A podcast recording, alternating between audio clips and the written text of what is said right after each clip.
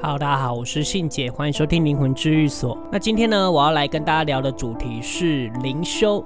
灵修两个字，大家其实很常听到，不管是呃佛教、道教，甚至基督教，应该都会有出现这样的名词。而在每一个宗教体系里面，灵修的定义又不太一样。那为什么会突然想讲这个主题呢？是因为最近有一个网友问我说，他要去参加一个灵修的课程，而这个课程大概要十几万左右。然后他问我说能不能参加？那我是跟他讲说，是怎么样的灵修课程需要花到十几万呢？然后我了解之后，我当然就是劝退他，因为我觉得在探索灵修的过程，也许需要花点时间跟金钱，但不至于要到这么夸张，花十几万来上一次灵修的课程吧。所以今天信姐要来跟大家聊聊我所谓的灵修的定义。也许会跟很多的宗教灵修的定义背道而驰，但这就是我频道存在的意义啊！我要告诉大家一些关于相信自己，而不要把所有的希望跟精神寄托寄托在无形的神明身上，我觉得这才是比较正确的。所以，如果你问我要去上一趟课程，要花十几万来去上一个灵修的课程，我当然是会强烈的否定呢、我宁愿你把这个十几万花在自己的学习上面，不管是技能或者是学习语言都可可以，或者是出国玩啊。等疫情结束之后，全球疫情稳定之后，你可以把钱拿出去出国，或者是去去帮助别人，都比你去参加什么十几万的灵修课程来得踏实。当然，我不是全部的否定，现在所有的灵修课程都是假的，或者是敛财，但是就是要合理。你可能几千块或者是一两万块，然后去吸收这一些已经在灵修上面或者是灵性方面有一些成果的人。而他们的经验值当然就是花时间跟花金钱啊，所以你花一点点的自己的费用去上课，然后去了解他们这一些，吸取这一些经验，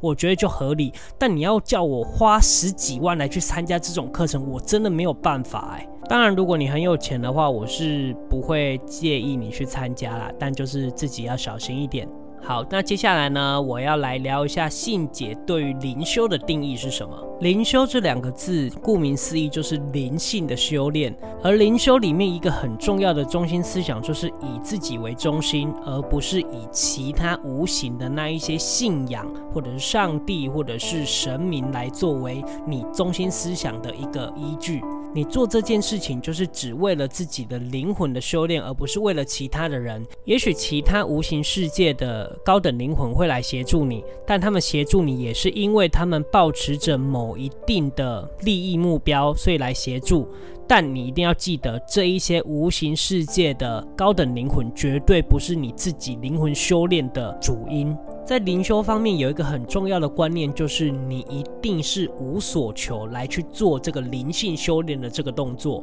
所以，其实大家都会误会灵修就是要让自己有感受。哦，就是有感受，我才会有比较好的成果。其实不是这样子的，因为那只是灵性的修炼。基本上，我们只是要唤醒我们的灵魂，然后我们去了解自己灵魂的状态。你不一定会有感受，但你有感受也不一定是真的。所以很多那种你在庙里看到有人在打乩，打乩就是哦，他会在庙里那边跳啊，就是跳舞啊，就是有点像是神明附身的感觉。大家都说哦，他是在做灵修，但基本上呢，他自己灵魂醒来，他就必须要去处理他身上的那些因因果果，那些因因果果有点像是你呃有铁线，就是有电线。电缆线缠住你的身体，然后缠住你的身体，你就算有力气，你也没办法挣脱。所以，真的要让它伸展拳脚的话，你必须要把那些因因果果的束缚把它解决掉，这样子这个灵魂才会真正的醒来。所以，灵修不是为了要让自己看得到那些无形的世界，或者是感受到无形世界而去做灵修的动作，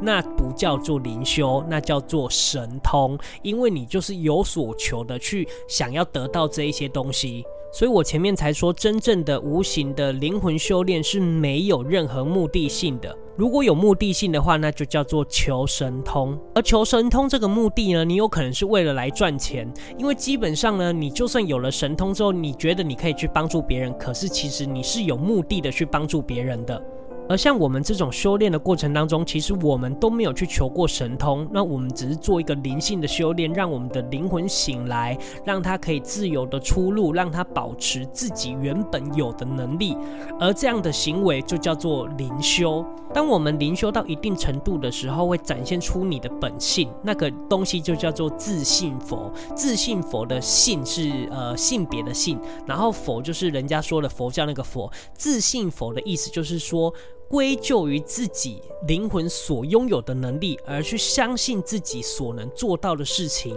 所以到那时候，你根本就不用去依赖某一个神明或者是某一个宗教信仰，因为你自己就是自己的神。所以这也是为什么灵性的修炼在各个宗教体系里面的认定，就会变成你灵性的修炼是为了信仰而修炼的，这是比较不是那么正确的说法。一个人修炼的好坏，绝对不是因为他的能力的高低来决定，而是他的目的。不是说这个老师他看得到，他可以知道你未来或者是过去的事情，他就非常厉害，他就修炼得很好，并不是这样子的。而像我们这种通灵者，其实我觉得它就只是一个阶段性的任务，它让我们经历了这一段我们通灵的过程，更去了解这无形世界的一些利害关系。而这些利害关系，你有可能在接触的时候就会被迷惑。所以，我们坚定自己的内心是灵性修炼里面很重要的一环。我从来都不觉得作为一个通灵者拥有这些能力是值得吹嘘的。而它是会让我更有机会去了解这无形世界的一些利害关系，然后让我拥有这一些无形世界的一些知识面，来有机会的告诉大家这一些事实。当然，这些都只是在讲灵性方面的问题，但身为人，我们还是要认真的生活，去解决现在所有的困难。而且在灵性修炼的过程当中呢，基本上你去处理那些因因果果之后，你的人生当然会变得比较顺遂，所以你人为的努力的那五十趴就会比较容易实现。所以灵性修炼不是为了让生活变得更好，那只是一个附加的价值，而是让我们去体验、去了。了解灵性与人性之间的连结，所以这也是为什么我推崇大家可以花一点时间去了解灵性方面的那一些知识，去探索这些未知，但绝对不要走进神通界。因为一旦你走进了神通界，你就有那一些贪婪的、邪恶的心出现。因为神通界里面充满着利益诱惑，所以在你还没有了解无形世界里面的那一些利害关系的时候，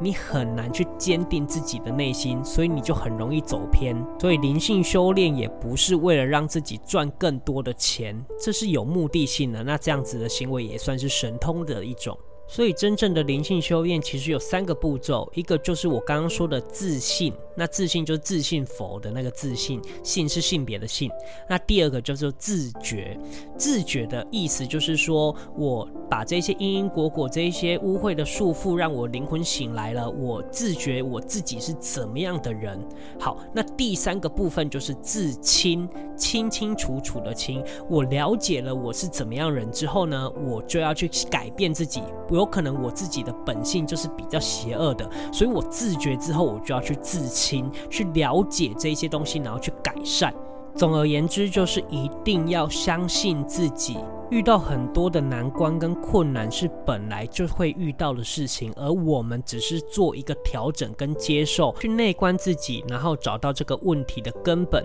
然后彻底的把它解决。也是我之前内观的那一集有讲到的，所以如果大家已经有遗忘的，或者是你刚收听到这一集，你也可以回头去听内观的那一集，这样你就会更清楚我在说什么。当然，灵修的方面，我只是讲一个概念，但里面还有非常非常多的细节。但是我只是要强调的一些重点，就是呃，信仰自己，当自己的自信佛，因为你的灵魂本来就该有这些能力。而我们修炼的目的，不是为了灵性的修炼，去得到那些能力，去跟无形世界做一个连结。而是百年之后，让我们身体里面的灵魂不要再遭受物质世界里面的一些苦难。当然，有时候我们在接触灵修方面的东西，需要一些契机，但是保持这些原则，你就不会迷失。这也是我一直在讲的，探索灵性的这个行为，跟你认真生活、工作，还有作为人该负的责任是没有任何的冲突的，